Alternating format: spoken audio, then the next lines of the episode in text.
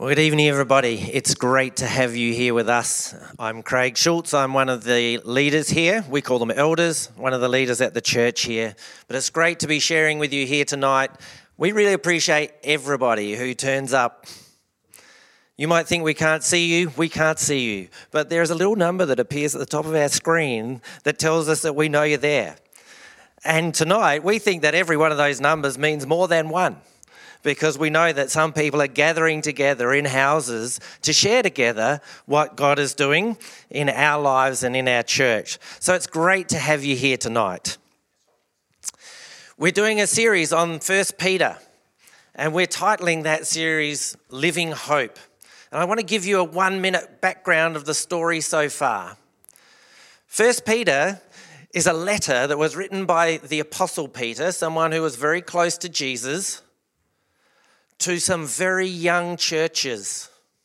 These churches are less than 30 years old, they might be less than 20 years old.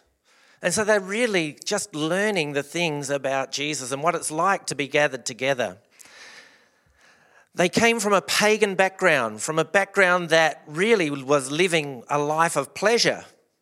They were chasing after things, they were enjoying the good life, and they were chasing false gods as well false dreams. So they'd come from that background of really doing a lot of the things that they just wanted to do to this lifestyle of following Jesus. And they were finding that the lifestyle of following Jesus wasn't always easy. This letter is actually comes to us in three sections. In the first section, Peter is talking about the blessings of Jesus and who he is the incredible things and the blessings for those who follow him, and the salvation that we've received. So we, we hear that we've been born again to a living hope, a salvation through Jesus. That's where the title of this series comes from. That we can live a holy life.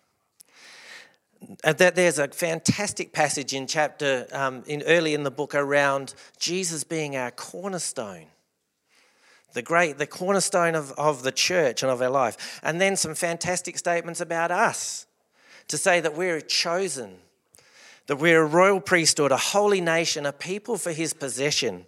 It's really heady stuff in the first part of the book. The second section actually gets a little more uh, laid down and serious. It's actually about the duties and of good of the believers, of people who follow him. It's actually all about good conduct just how we as Christians should conduct ourselves. So it talks about how the Christian should relate with unbelievers, how the Christian should deal with authority figures in our life and the government. It talks about bosses and servants, or servants and masters, which in our environment we would say bosses and employees. It talks about husbands and wives. It talks about just how we should go about our life all about good conduct. Last week, Christy preached a cracking message on the first 11 verses. It was great about how we should live, looking back to the cross of Jesus and looking forward to the return of Jesus. She did an outstanding job. If you missed it, go back and have a listen. It's fantastic. But tonight we come to the third section, the third key section of the letter. So let's read tonight's passage. We're in 1 Peter chapter 4 verses 12 to 19. 1 Peter chapter 4 verses 12 to 19. Beloved, do not be surprised at the fiery trial when it comes upon you to test you as though something strange were happening to you. Wait! Stop. Hold the bus. Stop right there. What's going on?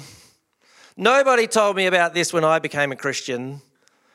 What they said was a great place. You come to this place, people, we worship God. There's so much love, there's community. There's, um, yeah, you hear some stuff about living a good life. We've had some of that stuff.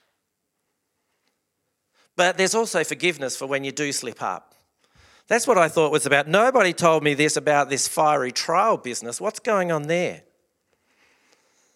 I hear some versions actually even say a fiery ordeal. An ordeal sounds even longer and more difficult than a trial. So, what's going on there? A, Am I really up for that? Is that really part of the Christian life? Where's the good times? Where's the living hope that we said this was all about? Well, that's what we're about to find out tonight. If we titled this series in 1 Peter Living Hope, you could easily subtitle it with the theme of this passage that we have tonight, which I've called Suffering the Jesus Way. Suffering is an overriding theme that you read from the start to the end of 1 Peter because that's what was going on to the church that he was writing at at the time. They were a church that had suffered, and in Peter's opinion, they were a church that was going to suffer some more. Are you pumped for this? Talking about suffering, I can just I can't see the numbers dropping off the screen right now, but I have this sneaking suspicion that that's just what's going on here. Who's up for talking about suffering tonight? Hooray! If you want to understand why Peter wrote the, this letter, look no further than this passage. Because the people were suffering. And Peter, there was no one bigger in the church at this time. He was the leader of the church. Some would say the first pope, some might not say so. But he was the leader of the organ, first leader of the organized church. Had something to say to them. In fact, he really wanted to encourage them. So there's the living hope piece. He wanted to exhort them, but he wanted them to understand what was going on and to find meaning for what was happening to them and what might happen to them in the future. So let's read on. Verse 13. But rejoice insofar as you share Christ's sufferings, that you may also rejoice and be glad when his glory is revealed. If you're insulted for the name of Christ, you are blessed, because the Spirit of glory and of God rests on you. But let none of you suffer as a murderer or a thief or an evildoer or as a meddler. Yet if anyone suffers as a Christian, as a Christian, let him not be ashamed, but let him glorify God in that name. For it is time for judgment to begin at the house of God. And if it begins with us, what will become the out, what will be the outcome for those who do not obey the gospel of God? And if the righteous are scarcely saved, what will become of the ungodly and the sinner? Therefore, let those who suffer according to God's will entrust their souls to a faithful Creator while doing good. It's a significant passage, but let's get into it. So let's start. Beloved, do not be surprised at the fiery trial when it comes upon you to test you, as though something strange were happening to you. Strong words, strong reaction you got from me earlier. But just in case you think this is just Peter having a bad day, and he's got a, a spot of the glooms on. Let's just um, see what others had to say about this. Jesus himself said in John chapter 15, verse 20, If they persecuted me, they will persecute you also. And Paul, one of the other key apostles at the time, in writing to Timothy, said, In fact, everyone who wants to live a godly life in Christ Jesus will be persecuted. So Peter has a few friends in high places who are expressing some of these same sentiments. And it looks like, as Christians, we're in for it. Like it or lump it, whether it's a little or a lot, that we can perhaps expect suffering and hard times to be part of what we go through as a Christian. You know, if I was with you in this room I'd probably do something, because I like to do this kind of stuff, um, that would invoke a little bit of suffering upon you, okay? If you were right here, right now, I've got ideas. I can do, I have a rich stream of this stuff. So I could play some Wiggles music, or Nickelback, or some really ordinary ads. You know, those really annoying ads. I could play them. You couldn't go anywhere. You'd be stuck. You'd be in this room. It'd be rude for you to leave. I could put some mild electric shocks on some chairs and just watch what happened as we go.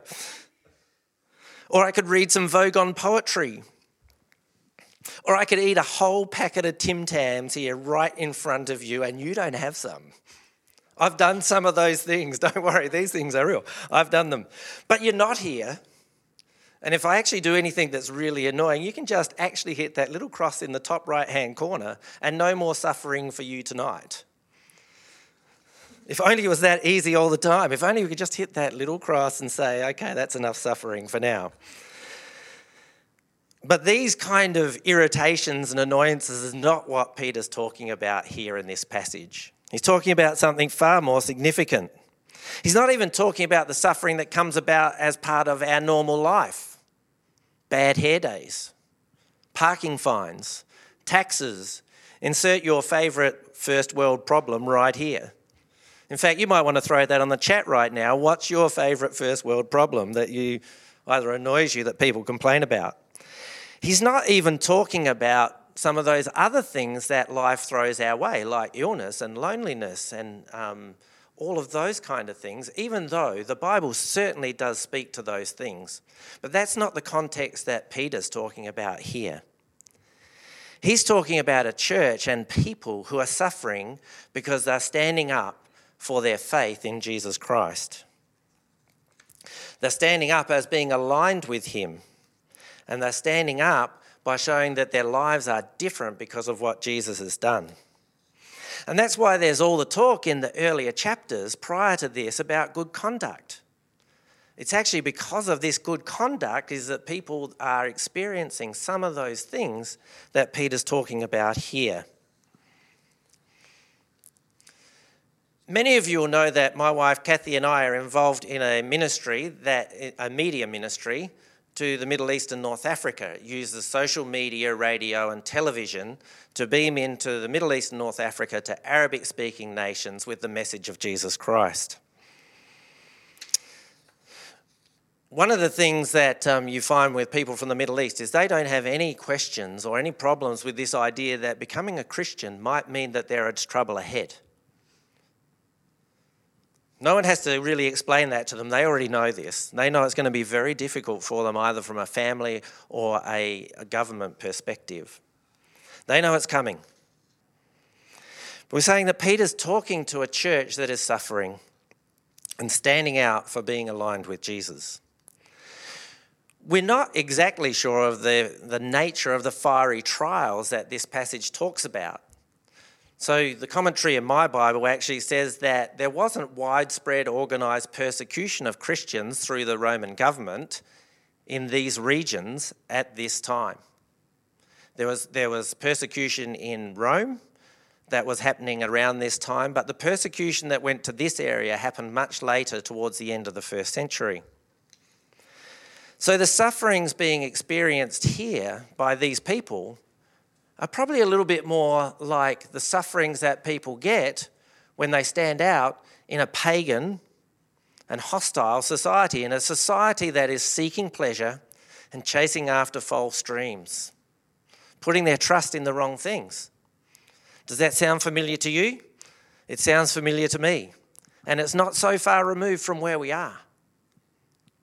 If we look at our society today, it seeks pleasure, it avoids pain, and it is chasing after false dreams.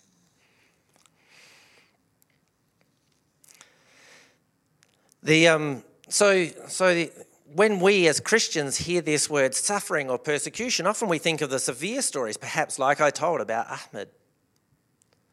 But in many ways, this passage and even some of the references within it talk about various trials various trials of various kinds, and it talks about relationships and lower, what we might say are lower level types of suffering, perhaps more like the suffering that you and I experience. The 2 Timothy passage I mentioned earlier doesn't mention any organised persecution or extraordinary circumstance. It just says that everyone who wants to live a godly life in Christ Jesus will be persecuted. Everyone. Not everyone who is a street evangelist, not just everybody who lives in an oppressed country, not just everybody who actively supports social justice issues and makes a public stand, not just those who are really spiritual, but all of us. Everyone who wants to live a godly life will be persecuted. We're called to be different, and different leads to some form of feeling outside, some form of suffering, some form or fashion of difficulty in our lives. People just don't accept the fact that we're different. People love conformity, it's what makes us feel good. So, this passage applies to you and me. But the first point from this passage is to the Christian, trials are not abnormal and they're not strange. We shouldn't treat them as abnormal or strange. In fact, in some ways, we might expect them. I think it's worth noting, though, that this is written in the negative, and it says that do not be surprised. It's not saying go out and find them. Don't go out and find it. Don't go seeking it. Live a godly life. Don't worry, it'll happen. You'll be right. Let's move on. So, d- d- still in verse 12, do not be surprised at the fiery trial when it comes upon you to test you but rejoice insofar as you share Christ's sufferings, that you may also rejoice and be glad when his glory is revealed. In these verses, verses 12 and 13, we see both the purpose of suffering and our response. There are echoes here of chapter 1, verses 6 and 7, where Paul actually introduces why he's writing the letter in the first place, right back there. He says, In this you rejoice. This is actually the hope in Jesus, the inheritance we have in, of eternal life, and the gift that can never be taken away. In this you rejoice, though for now, for a little while, if necessary, you have been grieved by various trials, so that the tested genuineness of your faith, more precious than gold, that perishes, though it is tested by fire, may be found to result in the praise and glory and honour at the revelation of Jesus Christ. So these verses 12 and 13 hark right back to that point, and we see that the first purpose of trials is to test us, to refine us as though through fire, to smelt us, to let the good rise to the surface and get rid of the bad stuff, the dross, the detritus. I just like saying detritus, it's a great word. To give you a couple of stories, there was a time when I was in year four where, for some strange reason, some kids came up to me and asked me to do something that was not good conduct. And I thought it was the dumbest thing I'd ever heard. So I said, No, I'm not going to do that. And uh, that actually led to six years of bullying from time to time over that very same issue. Six years of being harassed, of experiencing social ostracism, you know, sometimes not having many friends, if any friends. Um, it was a really difficult time for uh, many parts of that time, not all of it, but, but a good part of it. But many times I actually had to make this same stand over and over and over again for six years. But I didn't cave. And um, as I look back, as I look back, I realised, you know what, there were some things I did that probably weren't the greatest in that space, that probably contributed to the situation. But I'm really glad that as I look back, that I didn't cave in to what they were asking me to do. Years later, when I was playing football for Bridgewater, just down the road from here, um, we had one of these things that what they called a players' revue night, where the players would do various songs and skits for the entertainment of the masses. I can tell you the content of those skits was generally pretty ordinary. Um, in fact, usually extremely rough. But as an A grade player, I was kind of obliged to participate. I wasn't very comfortable about it at all. And so I actually said to the group that I was with, I said, look, I'm sorry, but there are some things I am just not going to be able to do. I just can't do that as who I am as a Christian, as a family man, as I just can't do those things. So when those things come, I'm just going to go and stand off on the side. You know, so I'm happy to join in with the things that I can, but there are things that I won't do. Long story short, they said they actually all said, "Well, okay, one in, all in." If you can't do that, we're going to do something. But seeing as you've put us in this awkward position, you have to come up with the idea that we're going to do. Um, now, I had actually been praying about this because um, it was something that I thought this is not going to be easy. Um, and so I did have an idea. And they actually took that on board. We actually did it and we won the night. So it was fantastic. We actually won the night with the cleanest kit of anybody there. Um, and so, whilst it was difficult for that period, just to see God come through in that way was fantastic at that time. Sorry, I have just lost my place. Okay, so um, what I wanted to say in that space was just that hindsight often changes our view of what that suffering is like. We realise that the suffering was either temporary or it was worth it. My suffering in primary school stood me in really great stead for other difficulties I'd face later in life.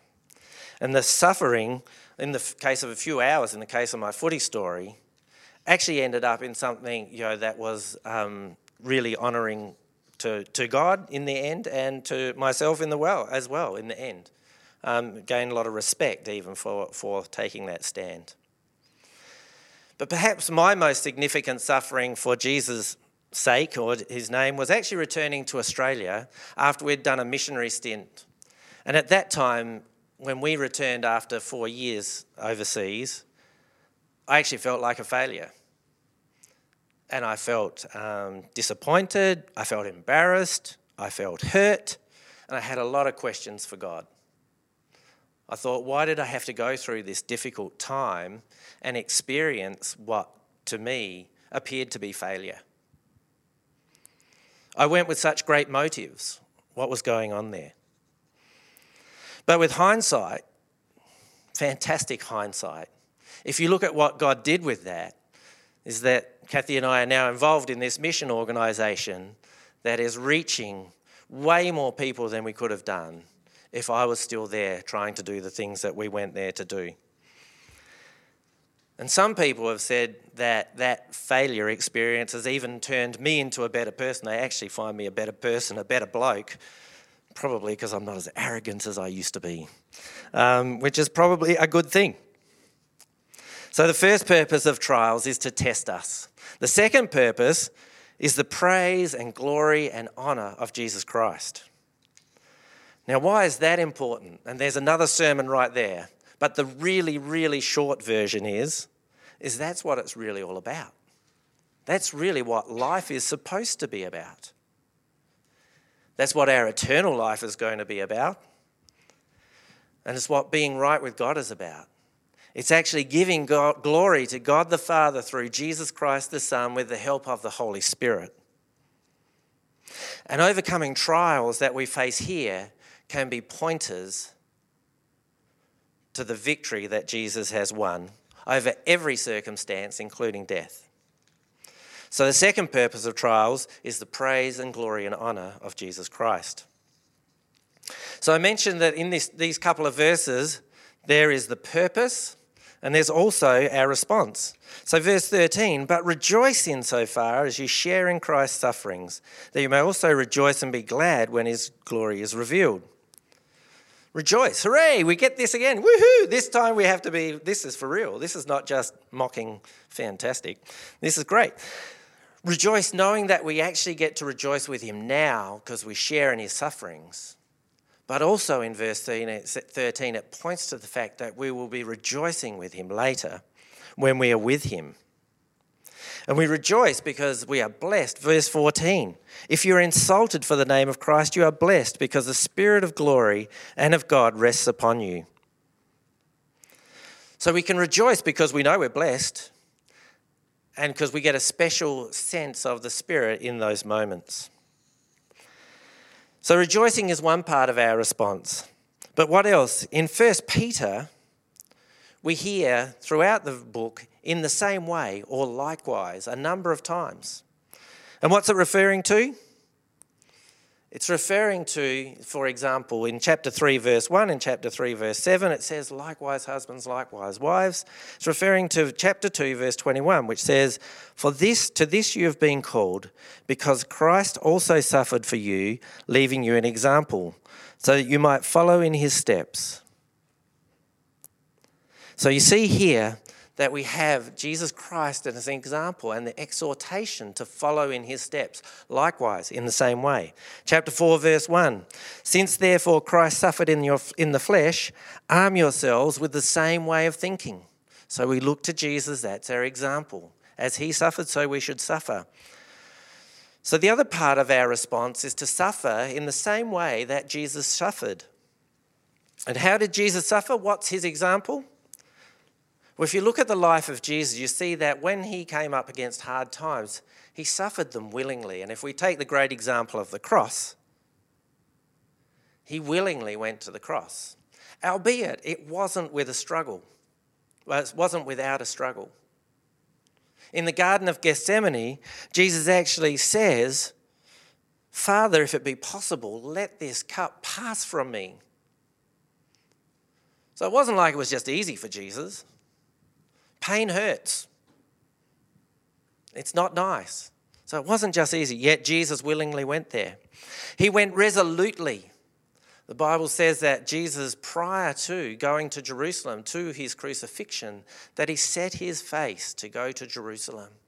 He set his face to go there, understanding what suffering was going to be there in front of him. But he decided beforehand. He didn't wait for the moment, he had already decided. Jesus went humbly. He suffered humbly. The messianic passage in Isaiah chapter 53 probably says it best. It says, He was oppressed and afflicted, yet did not open his mouth. And when Jesus was up on trial prior to his crucifixion, there were times when he just chose not to speak. There were times when he just took what was coming to him and didn't respond and he certainly wasn't defensive at any point in time. So, willingly and resolutely and humbly, and lastly, trusting in God. Jesus trusted in God. Gethsemane again. If it be possible, take this cup from me. Nevertheless, not as I will, but as you will. Jesus trusted, entrusted himself into the Father's hands. And we're going to talk about that a little bit more in verse 19. What does suffering willingly, resolutely, humbly, and trusting in God look like for me? Because I've said what it looks like for Jesus. Hopefully, it looks something similar. But for me, it means being known as a Christian wherever I am. That's what willingly is. It says, yeah, I go here. This is me. It's part of who I am. Resolutely means deciding beforehand that I'm going to stand up and stand out for Jesus, that I'm going to be known as a Christian that I'm going to speak out when it's appropriate. It also means that I'm going to prioritize the things of God before the things that are around us. And that might not necessarily lead to suffering, but it might not lead to some of the pleasures that we might have if we go down that route. It might mean I've decided to prioritize the things of God before what I do at work and achieving at work or at sport. Not that those things are wrong, in themselves, but need to be kept in the right order. Humbly means knowing that sometimes it's going to be awkward. And sometimes speaking out for Jesus doesn't make you look good in the, in the context of the people that you're talking to. That it's difficult for them and it's difficult for yourself. Sometimes it's hard to know what to say. And sometimes it means actually being silent and knowing when to be silent as well. Trusting in God? Trusting in God can be challenging in the moment for all of us. But we can look to the Word of God and what it says, and we can look to the experiences of others and what's happened. And because I'm an old bloke, there's a few experiences in my own life that I can look back to, some that I've shared with you, to say that the suffering and the trials that I have are probably typically pretty light and temporary in nature. For all of us, suffering is temporary. If we follow Jesus, we're going to go and be with him. And that's the end of all suffering. So, what I've learned overall is that sometimes the suffering that we fear, and when we talk about this passage, these passages, perhaps isn't as bad as the reality that we imagine in our own minds. Our fears are worse than what is actually real.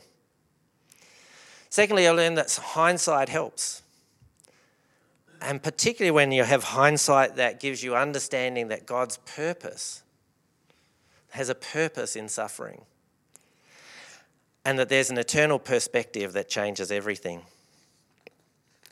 In Acts chapter 4, Peter and John had spent a couple of days in prison, or a day and a night in prison, a couple of days in interrogation. And they were threatened as they left. It says not to preach in the name of Jesus. But when they got together with the disciples, their prayer is recorded in Acts chapter, Acts chapter 4. Now, Lord, consider their threats and enable your servants to speak your word with great boldness. Stretch out your hand to heal and perform signs and wonders through the name of your holy servant Jesus. So, to, to recap, for a Christian, suffering is not abnormal. It has a purpose to test us and to honour God.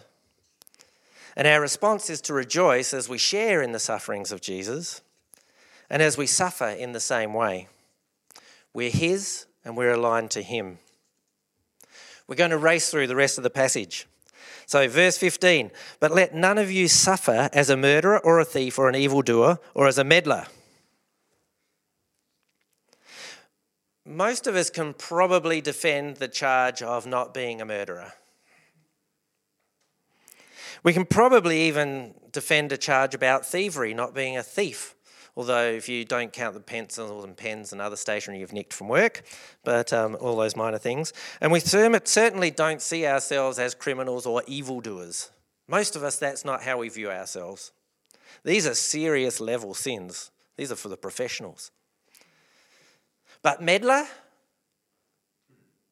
Meddler's way down there. Meddler, meddler is someone who interferes in the affairs of others. It's, it's pretty minor theft stuff, really, isn't it? Peter puts it in the same category as these others. It's in the same sentence. It's in the same sentence. Why does he do that? Because I think it's because even some of these things, like meddling, can actually cause as much damage in the church of God as some of these more serious things that typically happen outside. This is Peter talking to us. So I mentioned a few things about meddling that might give us a pause for thought, that can cause suffering for us and for our brothers and sisters within the church. So we could think about gossip, talking and influencing others in affairs that's not our own, talking about stuff we don't really know about that's not our business. We can talk about overstepping our roles as parents, especially as children get older wanting to keep interfering in their lives rather than letting them grow up and be adults. We can overstep our roles as leaders in the church, seeking our own way rather than seeking the unity of the Holy Spirit. We can talk about politics, and I'm not talking about the government here, I'm talking about church politics, the stuff that goes on from time to time, about the petty discussions. I'm talking about cartels and cliques the things that exclude others, and especially those that form around non core issues. I don't like the songs. I'm not going if so and so is leading. We should be doing communion like that other mob over there. Another area is about majoring on minors, meddling, just really focusing on things that just don't matter, that cause division in relation to doctrines or eschatology, or eschatologies or practices. I'm going to jump to verse 19. Because here in verse 19 is another piece of the why. Why suffer? Therefore, let those who suffer according to God's will entrust their souls to a faithful Creator while doing good. Here's the other piece. Why should we share in Christ's sufferings? Willingly, resolutely, humbly, with rejoicing. Why should we do it? Because we've received God's salvation and because we can trust Him. He holds the whole world in His hands. And He also says about us that we're engraved on the palms of His hands. So we can trust God. In the midst of it, He knows our pain and our suffering. He's been there. You know, as Christians, I think our lives should be a little bit like Where's Wally? Now, you know Where's Wally from, um, you know what he looks like, uh, the Wally the puzzle. Wally wears bright clothes. He wears red and white hooped jumper and a red and white beanie. He doesn't change with the fashions. I haven't seen Wally in a puffer jacket yet when you look at Wally's, where's Wally, uh, where's Wally page from a distance, when you look at him, he's actually pretty hard to see. He's really difficult to find. It's probably up on your screen there right now. You can't see him. A, the resolution's really bad, but B, he's a long way away. But with Wally, the closer and closer you get, the more and more obvious he becomes until once you actually see him, you can't miss him. And the other thing is, once you have seen him, you can't unsee him. You know exactly where he is on that page forever. And maybe our lives should be a bit like that. From a distance, it might be difficult to tell, but the closer we get, the easier it is to see that it's different. Wally goes to work like everybody else. He goes to the beach like everybody else. He goes to the football. He goes to parades and the opera. He might even go to the pub. I haven't seen a Where's Wally at the pub yet, but I reckon there's probably one out there. But once you see him, he stands out. He's distinctive. He wears a red and white hoop jumper, crying out loud. Is that what people see in us? As the closer they get to us, does the life of Jesus, what Jesus has done in our life, does that stand out more and more? Are we distinctive? Are we different? Or do we just blend in? Are we unswayed by the fashionable opinions around us, or do we just try and keep in, in, in the sense of this is what people are saying, this is what I'm going to think? Or I'm not going to speak out here. Are we willing to stand out for Jesus by our great conduct? And are we willing to stand up underneath the suffering that might follow? So let's summarize what we've heard tonight. Firstly, don't be surprised by suffering if it comes your way. If you're a Christian, it's probably going to happen sometime. If you want to live a godly life, we're told it probably will. Secondly, suffering has a purpose it's to test you and it's to glorify God.